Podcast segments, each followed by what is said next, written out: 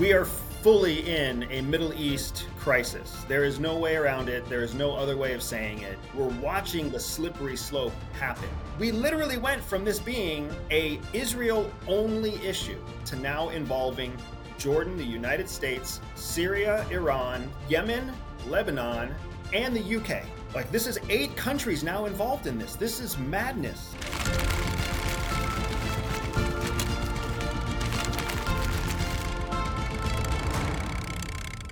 We are fully in a Middle East crisis. There is no way around it. There is no other way of saying it. We have absolutely watched over the last 60 days how the United States went from having no footprint, no significant uh, issues in the Middle East to now a full blown Middle Eastern crisis. Right.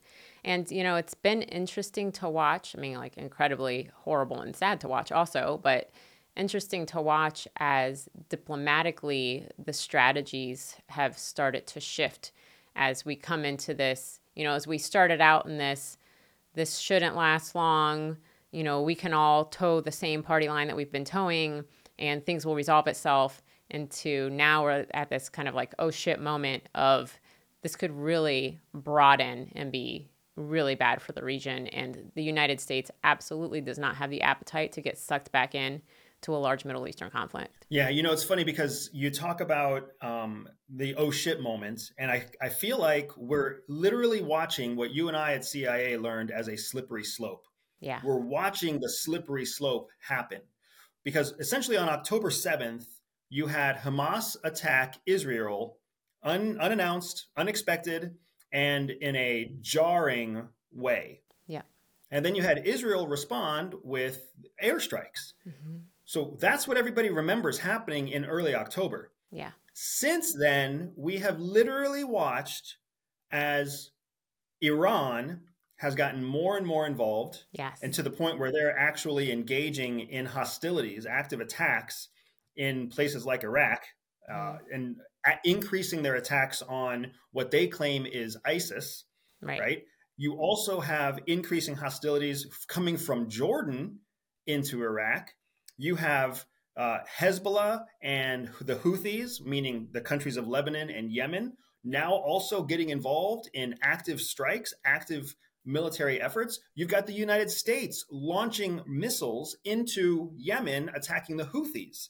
So we literally went from this being a Israel only issue. Yeah. Because Hamas is in the Gaza Strip and Gaza is inside Israel. We went from this being Israel and self contained to Israel, the true definition of an intrastate war, a single war with a conflict inside, a single state with a conflict inside. We have watched it go from that to now involving Jordan, the United States, Syria, Iran, Yemen, Lebanon, and the United States and the UK. Like this is eight countries now involved in this. This is madness. Well, and you know, and it's not I, I think it's not incredibly surprising because the Palestinian Israeli conflict has has never been just a conflict, just a an interest between those two parties, right? Everybody in the region has always had something to say, always has uh, some uh, you know some part to play in the conflict between those two, right? So it's not surprising that it has expanded and it's actually you know it it's it's happening at a pace that you would expect you know slowly little by little just like you said a slippery slope. Um, you know the the unfortunate thing is that I, this is this is I feel like we're watching the mess the messy part of diplomacy and policy making because in the beginning my assumption and this is just my assumption is that the United States probably thought they would have more sway over Israel right? They would have more sway over the Israeli government. And that assessment, that policy and diplomatic assessment, uh, has turned out to be wrong. The current government in Israel is digging in harder and harder, no matter what any of the other governments are trying to talk to them about, no matter what their own people are asking them to do. The current government has dug in and it's it's not productive right? They have their their mindset on on one path and it's not productive for anything else to, you know, to become possible right now. Yeah, your your point about about Israel is resisting the will of their own people yeah. is so correct. It's so accurate. Um, I want to I want to stay I want to stay on that point for just a second because Netanyahu was wildly unpopular. Right. On October 6th before the attack happened. Yes. On October 7th and October 8th when they when they just when they suffered their attack and they and they uh, announced their war on Hamas, mm-hmm. his ratings, his his approval went up. Not significantly, but the whole country unified. And they kind of said, you know what? We don't really like Netanyahu, kind of a corrupt guy. Uh, we don't really like the idea of this, you know, far right, very conservative government that has taken power in Israel. But, you know, we're, we're not, the infighting is not the goal here. The goal is to rescue the hostages that have been taken from us and to restore like rule of law and law and order to protect the Israeli people. Right. Since then, your whole point about things unfolding slowly, I feel like things are unfolding at an almost lightning pace. Really? Because since, yes, since that day, Netanyahu's approval rating within Israel is 15%. Mm. 15%. Yeah. Not only is he now dealing with activity with, with conflict in the Gaza Strip, the West Bank has significantly increased in terms of their military conflict or their, their right. guerrilla uh, resistant conflict as well. Mm-hmm. Plus, Hamas, who's being hunted down and eradicated in Gaza, has increased in popularity and support in both Gaza and the West Bank. I mean, you're you're you're so right that the government of Israel has dug in. They are ignoring the guidance of their people. Yes. They're ignoring the will of their own people. They're ignoring the guidance of their strongest allies around the world Mm-hmm. And they're doing it for what reason? I mean, this really does seem like it is, it is, it is, I, I don't want to say one man because it's not Netanyahu by himself. Right. It's, it's him and some cabinet of advisors that have taken and they're, they're making either very personal, rash decisions or they see some sort of political outcome to this that benefits them more than the current state. Uh, I, I would love your thoughts because I don't. It doesn't make sense to me why you would keep going down a course that you know is against everybody History. that you trust, everybody who's there to support you. All the historical lessons that people have learned over time. Yeah. yeah. Um, I do think it's interesting uh, what you just said because when I look at the decisions that are being made by the by the current government Israel, I do feel like the policymakers at the top making those decisions I feel like you can see the motivators. So we've, you know, we talk about the rice motivators, right? So you can see the emotional motivators. You can see the ego motivators going into it because when you look at the big picture and when you try to project into the future of what the outcome of their actions might be, they're not doing what's best for Israel. They're not doing what's best for the Israel people. They're not doing what's best for the region or for the Palestinians, yeah. right? The current course of action is not the best by any means. And I feel like when you watch you know, every decision that the military is making, that the government is making, you can see that you can see clearer and clearer that the driving force is not in service of the people, it's in service of an ego, it's in service of emotion, right? And we always talk about how how uh, important it is to check your emotions, to not make emotion-based decisions, to not make ego-based decisions how important it is to make decisions based on fact and assessment of the data. And they're not doing that. Right. Israel is one of the few countries in the world that is literally surrounded by enemies. Yeah. It's, I mean, it's incredible.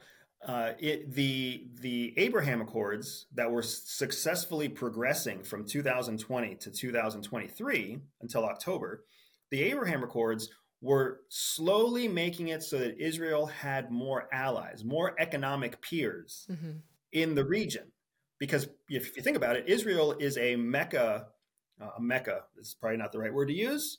Uh, it's a, a bastion of Jewish freedom, surrounded by an ocean of of Muslims, right? And you've got both Sunni and Shia Muslims surrounding the area all around Israel.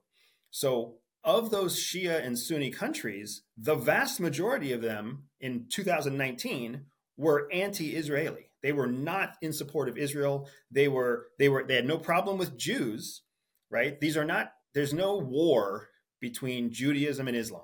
There is no war there. But there is a very real economic disparity that you can see when you're in the region. We've lived there. We've lived in that region. We have seen the disparity. Like you can see the the conflict and the racism and the the classism that exists because Israel is such a small wealthy country and every other country that has any wealth in the region has oil wealth and oil wealth only. And you know you, most countries don't have any oil wealth. So here we are now and in just 60 days 3 years worth of diplomatic efforts through those Abraham Accords has been undone. Yeah. And now Israel is once again staring down the barrel of Iran, a country that promises to destroy them. Mm-hmm. Hezbollah, an organization that promises to eradicate Israel. Hamas, an organization, a the specifically their militant wing, mm-hmm. right? Their militant wing promises to eradicate the state of Israel and give it to the Palestinians. It's just to, to your point, like digging in on this mm-hmm. has undone three years worth of effort bu- making friends and building allies. And now your allies are all standing on the sidelines. Every country that was part of the Abraham Accord, mm-hmm. wealthy, powerful Arab countries, are sitting back and they are not supporting anybody, right? UAE, super wealthy, powerful military. They want nothing to do with Israel. Saudi Arabia, super wealthy, super powerful military. They have no stake in the game. They do not want to support Israel. Oman, uh, Bahrain, Qatar. The, Qatar is the only country actively involved, and they are the place where they are housing the leader of Hamas. so it's just Israel's decisions are not only isolating them from their friends and allies like the United States and the UK. Mm-hmm. Israel's actions are literally badgering the countries that they used to be growing closer to in terms of economic dis, uh, prosperity and badgering their enemies and giving their enemies even more freedom to attack because Iran is not afraid of UAE coming to help right. Israel anymore. Iran is not afraid of Saudi Arabia coming to help Israel anymore.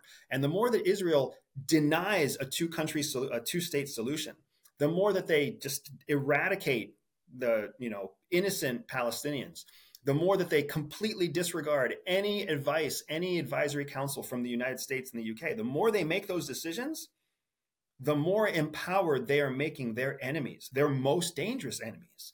That's what's so frustrating to me, my love, because yeah the United States, our country's best interests lie in us supporting Israel. There's there's no there's no other way of looking at it than that. What happens to the Palestinians is a travesty. But a strong Israel, a strong ally and a strong economy in Israel benefits the United States. So we're in this horrible situation that that our past economic and diplomatic decisions have led to right? Our policy decisions have put us in a position where we need a strong, effective Israel, mm. but we can't support them as they attack the Palestinians. Yeah. And that's where we are right now. I see what you're saying there. Um, because my first reaction was like, well, the United States' best interest is, you know, peace in the Middle East, which most people agree involves a Palestinian state. Um, you know, peace between Israel and the Palestinians and their neighbors. Um, but I understand what you're saying economically. That is true. Um, you know, and, and it's it's a shame that you know even if even if Israel is successful in in killing every Hamas militant out there, the problem is that you can't kill the ideology. And the and the, the only thing that's happening now is that the violence is creating and multiplying and morphing the current ideology that already exists. So maybe you eradicate Hamas, you know, all the people who currently call themselves Hamas, but then you're just going to have a Hamas 2.0. You're going to have whatever they the people who are being traumatized right now call themselves when they rise up and decide to take their revenge in 30 years. You know, it's it's they're creating more of a problem. And now just like you said, it's it's spread regionally. Like they had made all these inroads and now all that progress is is garbage. Um, and it's because of how they have chosen to react to the attack, right? This is the attack by Hamas. Um, there are always multiple options, and they have chosen this route. And it's just not, I think everybody but them seems to be able to see that looking forward into the future, this is not the best option. I mean, there is a, you know, there's a post war period where rebuilding has to happen, where their survivors have to pick up their lives and figure out how to move on, where all the countries who are witnessing this and helping one side or another have to decide how they're going to move forward. You know, all of that comes over the next 10, 20, 30 years. And they're just not I think they're either not projecting. I think they're not projecting correctly. I think ego's getting in the way. Personally, um, it's just a shame to watch. It's a shame, shame to watch it all unfold this way. So let's talk about outcomes, because mm. I don't think we're going to see an outcome to the war between Israel and Hamas anytime soon. Mm-hmm. I think we've got months at least ahead of us. Hopefully, this does not cross the one year mark. Um, and something else. So, well, I was going to say more so. I'm sorry. I'm sorry. um, you know, I was going to say that not only are we like now it's at a point where it's beyond watching what's happening between Israel and Hamas.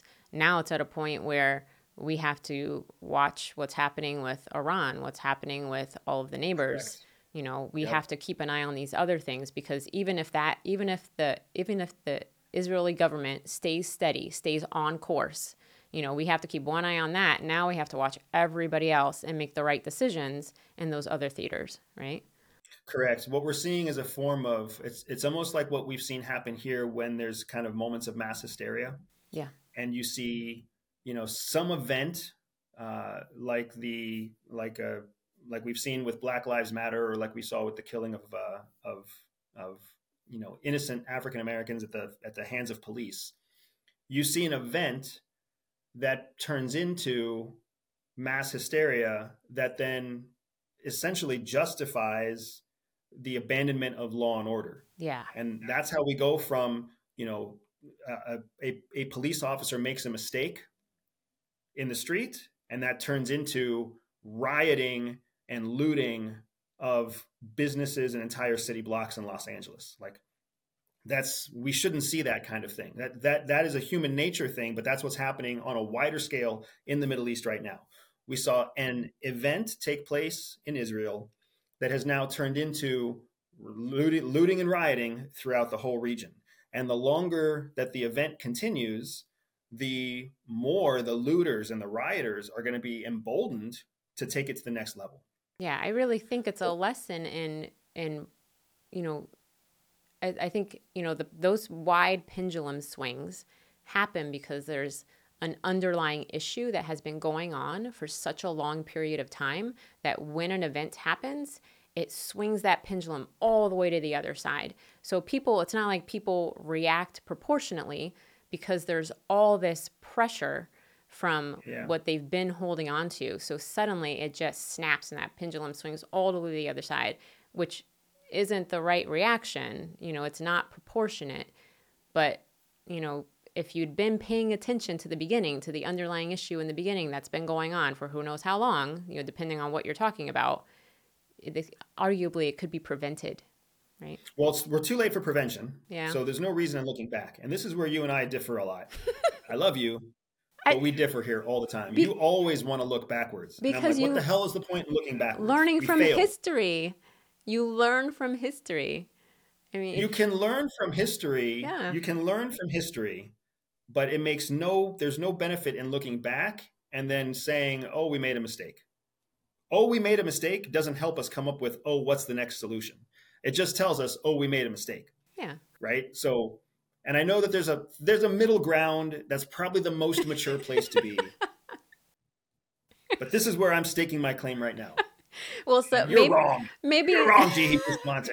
May I'll give you maybe in the current situation, it's not applicable to be like, oh, we should have done something different before. But you can learn from history so that the next time you see those warning signs in a different scenario, you can be like, oh, you know what? We don't want shit to hit the fan this time. So let's take let's learn from history and take steps in this other situation, right? So I'll I'll meet right, you halfway love. there. I'm throwing it your way then. So oh, no. looking back on history, learning from history, what is one possible outcome that you see having a high probability of happening moving forward? Uh, it can be a good outcome or a bad outcome. It can make things better or worse. But when you look into your crystal ball, knowing what you know from your time at the agency and what you've known about history, your time living in the Middle East, what do you see happening next? I mean, the, the highest probability, based on what we know now, because we have to constantly assess, you know, as things change, but the highest probability now is that, um, you know, the Israeli government continues to dig in, does not back down, that government. It doesn't sound like there's an appetite for change and leadership in Israel right now. Um, and so it just, you know, the if for the next, you know, at least 90 days, I think the outcome is just going to be the same. It's going to be the status quo. And then whenever it does end, Israel's going to have a really if if they're going to have a very difficult time maintaining peace and rebuilding in the Gaza Strip. I assume that the United States will still be there, but the United, depending on who we elect, you know, how much of an appetite we will have for sending money to rebuild and not really fix the situation post war, you know, we'll have to see who's in power here. All right. So, and you go see things a little bit differently. I see things differently. I think there is an appetite for a change in leadership in Israel. In fact, yeah. I think Israel is more at risk of having an internal overthrow of Netanyahu really than Russia was ever at risk of an internal overthrow of Putin. Interesting. Because I am willing to bet that that that inside Israel there's a there's a special thing about Judaism, specifically Orthodox Judaism. And according to Orthodox Judaism, very fundamental Orthodox Judaism, there's a requirement to prioritize the rescue of hostages taken by infidels above all other things. Interesting. So that means that the very same conservative group that brought Netanyahu to power there's a very good chance that that same group prioritizes retrieving their hostages alive above all other things. Mm. So Netanyahu's political arguments about denying and rejecting a two-part, a two-state, solution, mm-hmm. that's politics. And his stance on that political outcome has essentially negated Israel's ability to get their hostages back which is a big part of why Palestine takes hostages, or why why Hamas, yes. excuse me, correct, correction. This is a big reason why Hamas takes hostages because they understand that conservative Islam or conservative Judaism requires that hostages be rescued. Mm-hmm. So it's it's one of the few weapons that they've been able to use psychologically and economically to their advantage. So Hamas understands that as long as they have hostages, they essentially have like there's a a, a, a Torah based demand and an absolute imperative that those hostages are rescued according to the most fundamental, most orthodox Jews. So I, I see that the very same people who brought Netanyahu to power are actually not happy with the way he's managing the conflict. Right.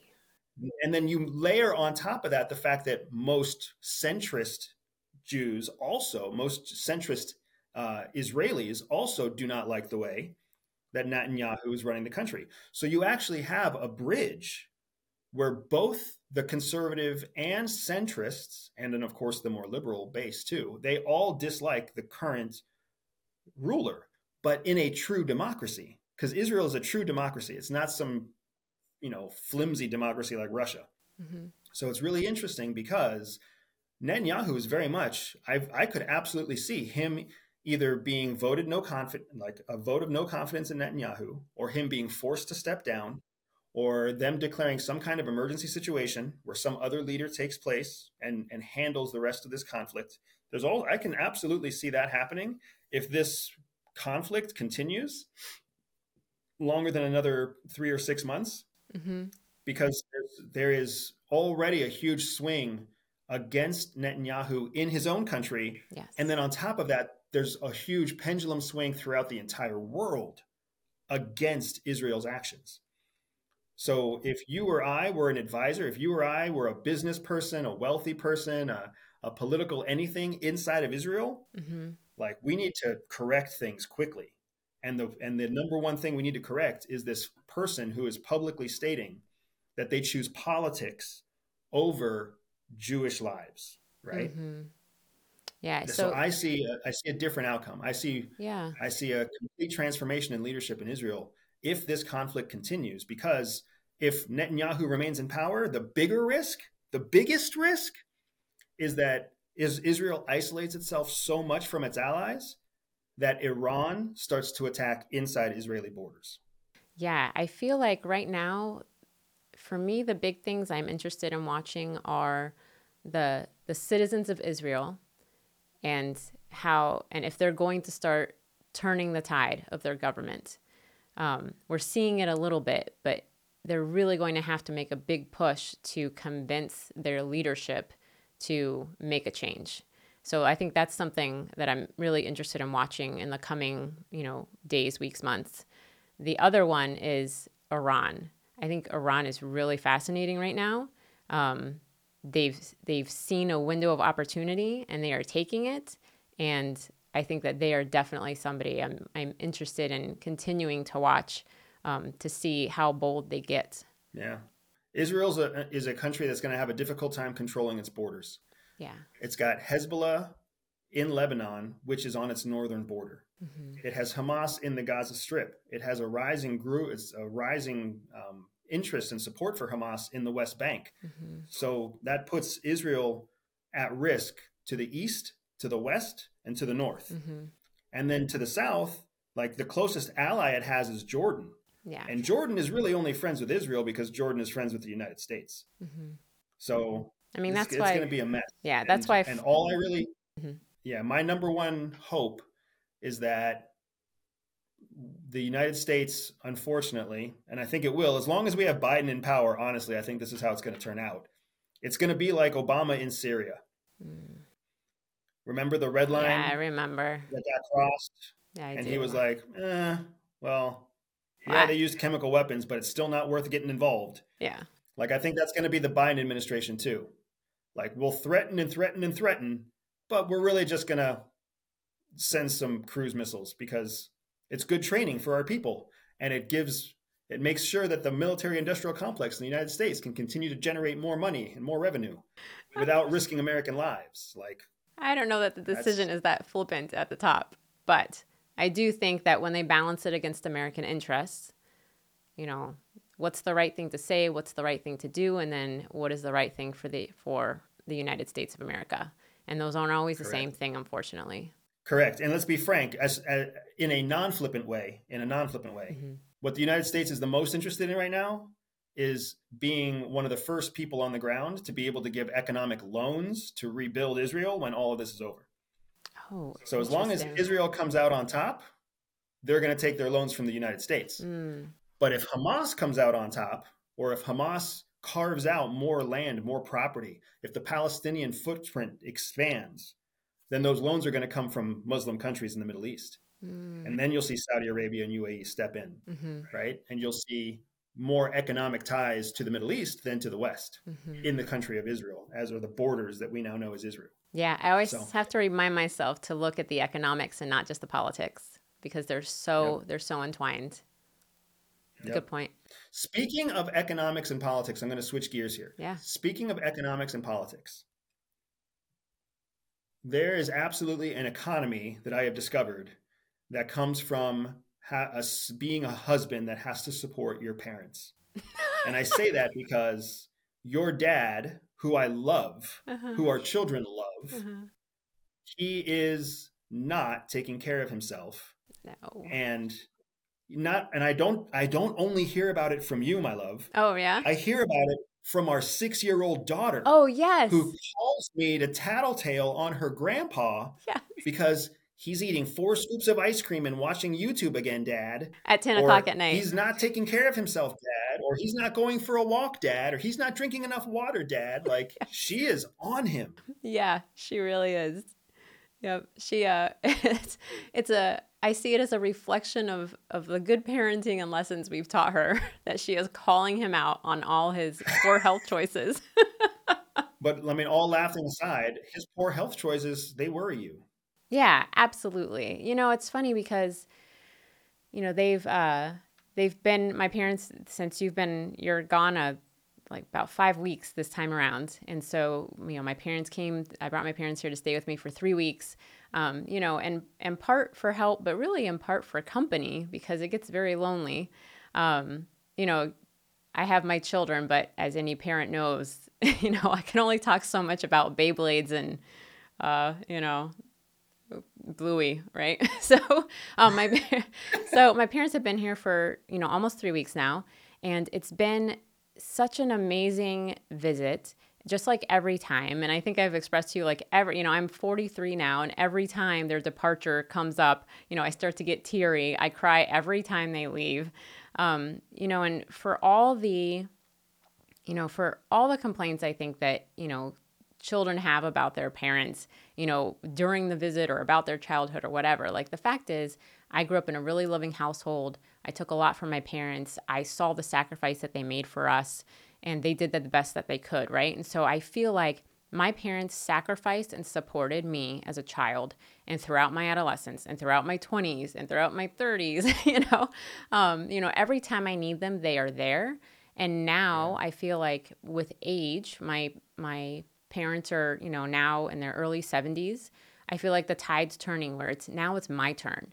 It's my turn to bring them into the fold of our new little family and make sure they have quality time with the kids and I take care of them and I support them. Like once my parents, you know, are fully retired, you know, it's my duty to care for them, you know, care for their their health, care for them, you know, financially if they ever needed it, um, to really just take care of them in the way that they took care of me and allowed me to be a healthy and successful person.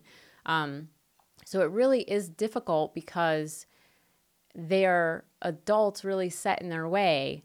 And so when you see them making decisions that, you know, you are like, I love you, I want you to be healthy and to live the longest, healthiest life you possibly can because we need you, right? We need your company and we need your men- mental acuity and we need your funny jokes, right? please put down the bowl of ice cream at 10 o'clock at night. you don't need that, but we need you. And, you know, and mm. living a healthy lifestyle is what allows us to have that. Um, but it's, it's difficult because they're adults and they can do what they want to do. And, you know, it reminds me of all those, uh, all those grandparents and great grandparents from when you and I were growing up. I very much remember, um, there's the story of like the grandpa who smokes at like 70 something years old. Yeah. And even though he has lung issues and even though he has throat issues and even though he has lip issues, mm-hmm. you know, he's like, I'm going to die anyways. I might as well enjoy my smoke on the way out. Yes.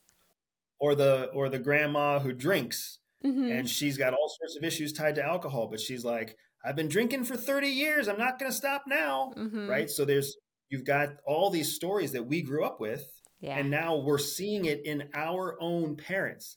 It's not like we're not 12 anymore looking at an 80 year old. We are now yeah. 40 looking at an eight at a 70 year old. Yeah. Right. And we're seeing them make their decisions and we're seeing them say the same stuff.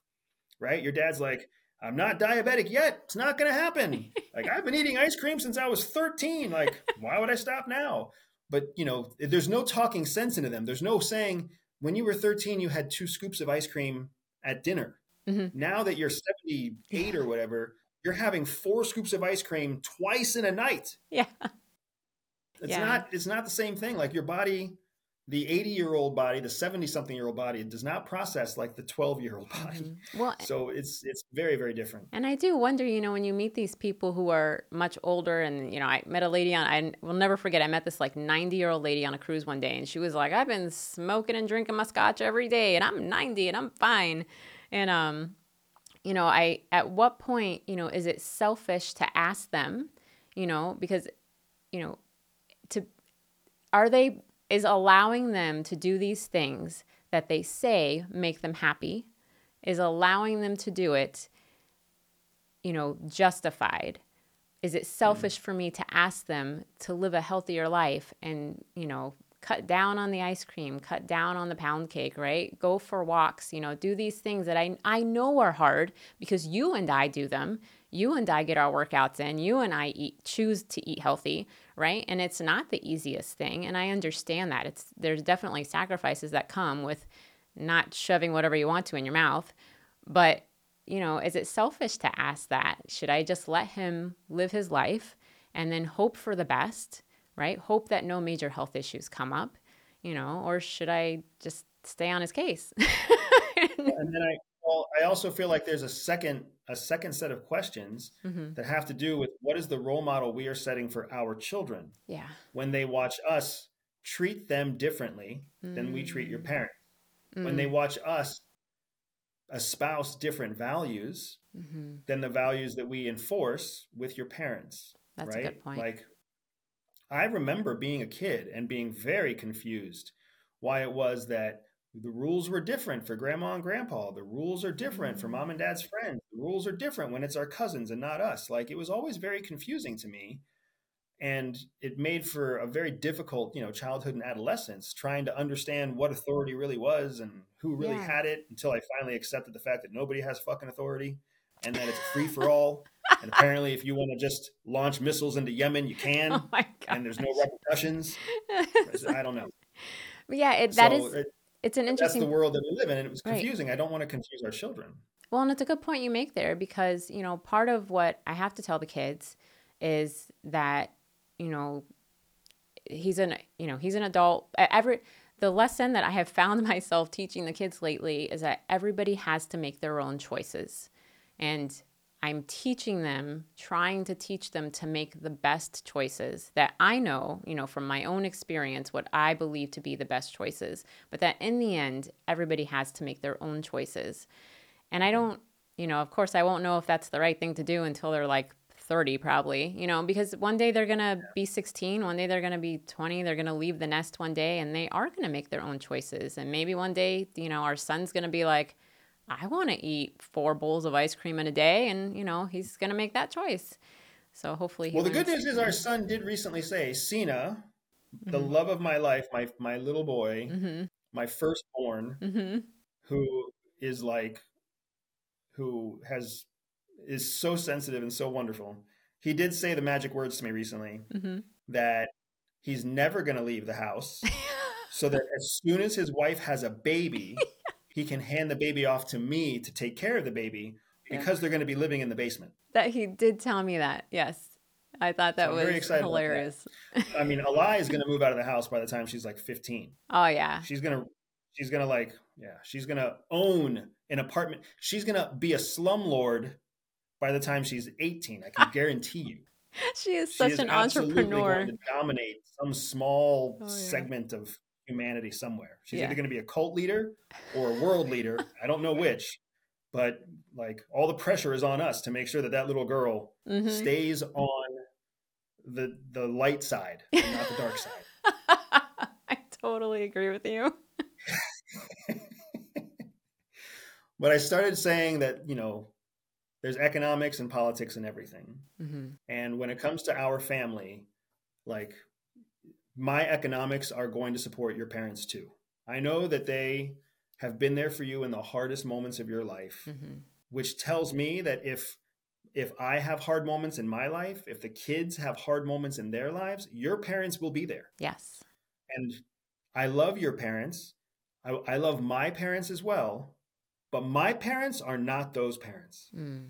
My parents kicked my ass out of the house at 18. They started telling me there would be no financial support for me they started telling me that at 16. Mm. They forced me out on my own. They took away my safety net.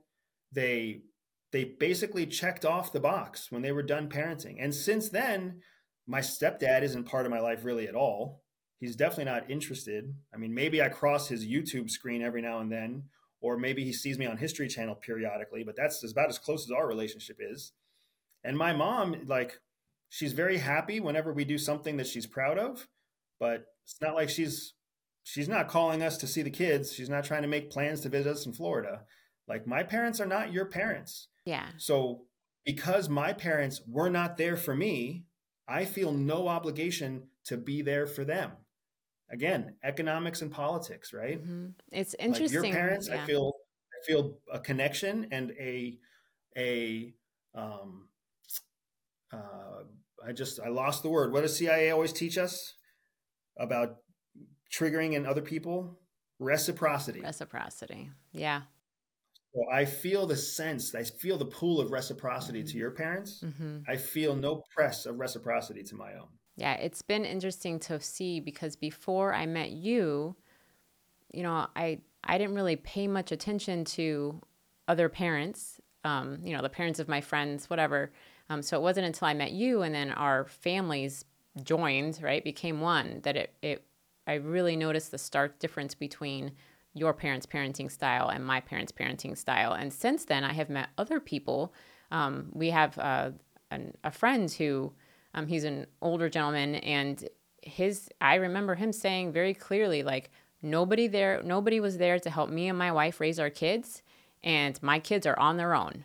And that was his you know, yeah. that was his viewpoint as far as parenting went. And I thought, oh my gosh, like that sounds very harsh. But clearly, there are different parenting mindsets and styles, and it's been interesting to see the out the different outcomes of those.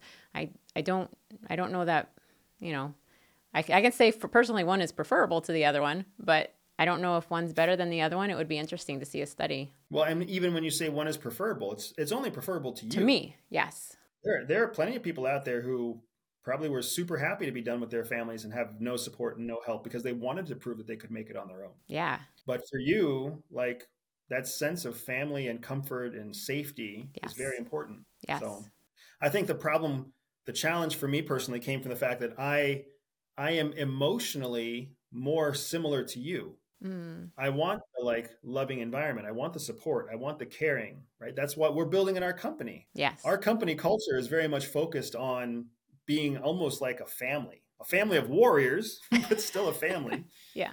Um, because that's that's important to me. It's important to me to know that like, hey, you're going through something painful, whether it's you lost your grandmother or you lost your dog. If it's painful to you, I want you to feel safe here in yeah. the family. And I, I, feel like that's working. Our children are definitely accepting and adopting and engaging in that kind of atmosphere. And of course, that's an atmosphere your parents thrive in. Yeah but yeah, as soon as my mom gets anywhere near us, I think she gets squeamish because she's like, "There's everybody loves each other and everybody's nice to each other and doesn't somebody have to do the chores around here?" she has her own way of showing love. She does, and she's she shows fantastic love in that way that yes, she shows love. Absolutely, but it is hard because you have to speak her language, or else you don't feel loved. Mm-hmm. Well, I appreciate yeah. you taking the plunge with me, even though you knew you were taking on Well, because I also get I also get to talk about stuff like this because we had a fantastic question come in from one of our one of our people one of our uh, subscribers that asked what news sources we trust. Mm-hmm. Yeah, there's no better way to start this conversation than to talk about how horrible your mother's choices are in selecting sources of news. I think I think your mom and my mom watch the same news, so I'm just throwing that out there. that's true. My mom. I think that I think there's a difference. I think the main difference is that your mom takes news from anywhere and thinks that it's news. My mom literally only watches one channel that is blasphemous and she believes that it's news. So I do I think that you're right. I they get ultimately it comes from the same political slant. Yeah. Yeah, but yours, your mom, I swear, she sees it on Facebook. She thinks it's real. So what's funny about her too is um, because they've been staying with us, she gets these uh, like newsy emails, but they're all the content is really snarky and she'll read it to you like listen to this and it's all this really you know kind of funny snarky news content and i'm like where did i'm like how do you like when did how did you even start receiving these emails? She's like i don't know. They just started coming in my inbox one day. And i was like okay. But i will say that because my parents are exposed to you so much they are forced now because you challenge them all the time they are forced now to diversify their news sources um, and think a little bit more about you know what they are what they are repeating um, you know the information that they are getting but um, i think and then you and i interest funny enough like have different news sources as well. Um, you'll come up with stories that i haven't seen and i'm like well where'd you where'd you see that news story? And i'll have to go look it up and then i have my you know i have my usual list. I'm a creature of habit. I have my uh my daily emails so let's, let's, yeah. Yeah let's talk about that. Tell I think the whole world would love to know what is Jihi's Creature of Habit news list. Yeah, because you you read the news first thing in the morning before yeah. you even kiss me good morning. You are reading the news. That's because you sleep me, in. It reminds me where I am in the world in the pecking order of things. I'm trying but, to change that. tell us what news sources get your attention before your husband. So first thing in the morning, I get um, an email from AP News and I read through that and then I'll click in stories that I find are interesting. Um, and then I get an email from The Economist. I subscribe to The Economist, so I get that and um, you know I read those highlights. And then usually I'll go back to a little bit later in the day. I'll go back to the AP News website and explore a little bit more because their newsletter really is just highlights. Um, and then I also get uh, I get the New York Times. So uh, the, the first two come in the morning and then the New York Times comes in the evening. So sometimes I'll take a look, you know, really quickly at the New York Times. Um, and then if I'm if I'm actually researching something, so that's like my daily intake of what are the top stories. But if I'm actually so researching something, stop there because that's that's yeah yeah your daily intake of stories is more news sources than the average person reads. well, I was just gonna say. I, if I will expand my news sources to make sure I'm getting a more well balanced, you know. But AP News honestly is is fairly balanced, and that's why I go so to them Associated first. Associated Press, mm-hmm. yeah, gets your attention before anything else in yeah. the day. That's powerful. That's mm-hmm. I mean I can't think of I can literally hear people subscribing to Associated Press right now because you said that. it's great.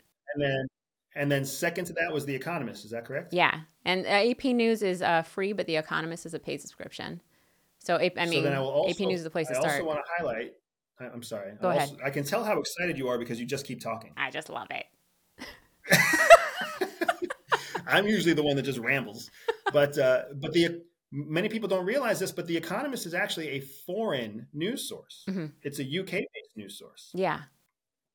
So I love that your number one news source and your number two news sources are one domestic and one international. Mm-hmm. And Associated Press is is truly journalistic content yeah. more so than not because it comes from a large swath of journalists both freelance and staff yes um, so it's really it really does have to go through that journalism uh, pressure test mm-hmm. for journalistic qualification before it gets pressed or put to press so that's really cool stuff and then your third was the new york times yeah, I have um, an email. I get their little email newsletter um, to New York Times, and that's really just um, you know highlights as well. And it's kind of a you know a different perspective, but you have to recognize the slant. So the Economist has has its own bit of a slant. The New York Times has its own bit of a slant.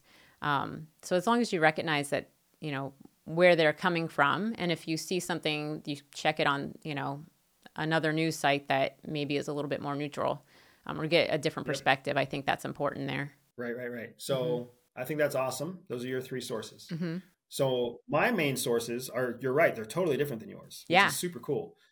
So my go to is Reuters. I actually really mm. like Reuters first. Yeah.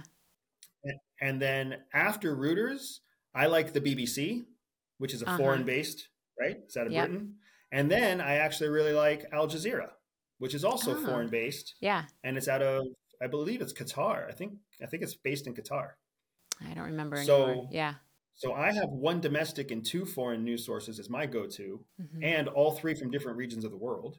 You have uh, essentially you have a, a, very centrist point of view with the AP, mm-hmm. but then you get slightly more and more left leaning, still very fact based and still very centrist. But the New York Times and mm-hmm. and uh, the Economist are left leaning for sure. The Economist is further yeah. left, I think, than the New York Times. But uh, but the other thing I would say is that uh, periodically I'll also find myself looking at the Wall Street Journal. Um, oh yes.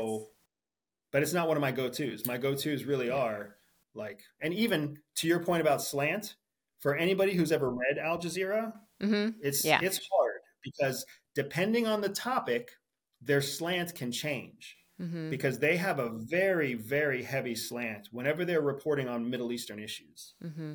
But they're relatively neutral when they're reporting on international issues, which can be pretty nice. Yeah, I think they're so, definitely the way, great to use as one of your news sources for sure. I mean, you, I, I really yeah. believe that you shouldn't have just one single news source that you go to. Absolutely, you should not. But the but the other thing that's interesting is um all of the two of us, all six of the news sources that we just talked about are print based first. They're not mm. they're not video based. Oh so yeah. Fox News is a vi- Fox News, uh, CNN, MSNBC. Here, these are news sources that are primarily video based, and neither of us are, subscri- are talking about those as news sources that we go to at all.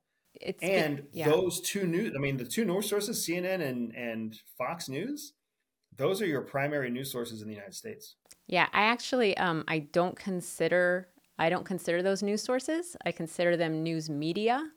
I see news media as something different than a news source, which is why I read my news and I don't watch it because when you watch a news channel, they are supported by ratings. Um, and so they they have to keep you engaged, which makes it more likely for them to, um, you know, use headlines and rhetoric that is more inflammatory and more biased to keep you watching. Yep. And so I don't yep. I don't watch my news. Mm-mm. No, I, I totally agree. But what does your mom and my mom do? Yeah. They watch themselves some news. I swear my mom turns on the TV just to get pissed off. I swear. I, I'm pretty sure she's pissed at somebody most of the day.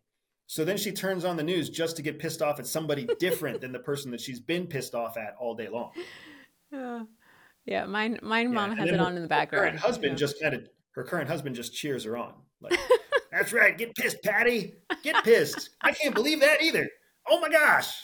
Oh, and oh, then yeah. they that's that they, is my mom's and they open a box of wine and they they light up the world. Yeah.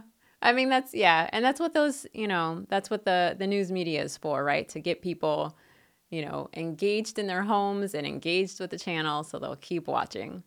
Yeah. Emotional, just like you were Emotional, saying. It goes all yeah. the way back to what you were saying earlier about the current administration in Israel. Yes emotional based decisions, emotional based reactions. Right. Yeah. And unfortunately, that is exactly what Hamas is hoping for because that's what's going to get them.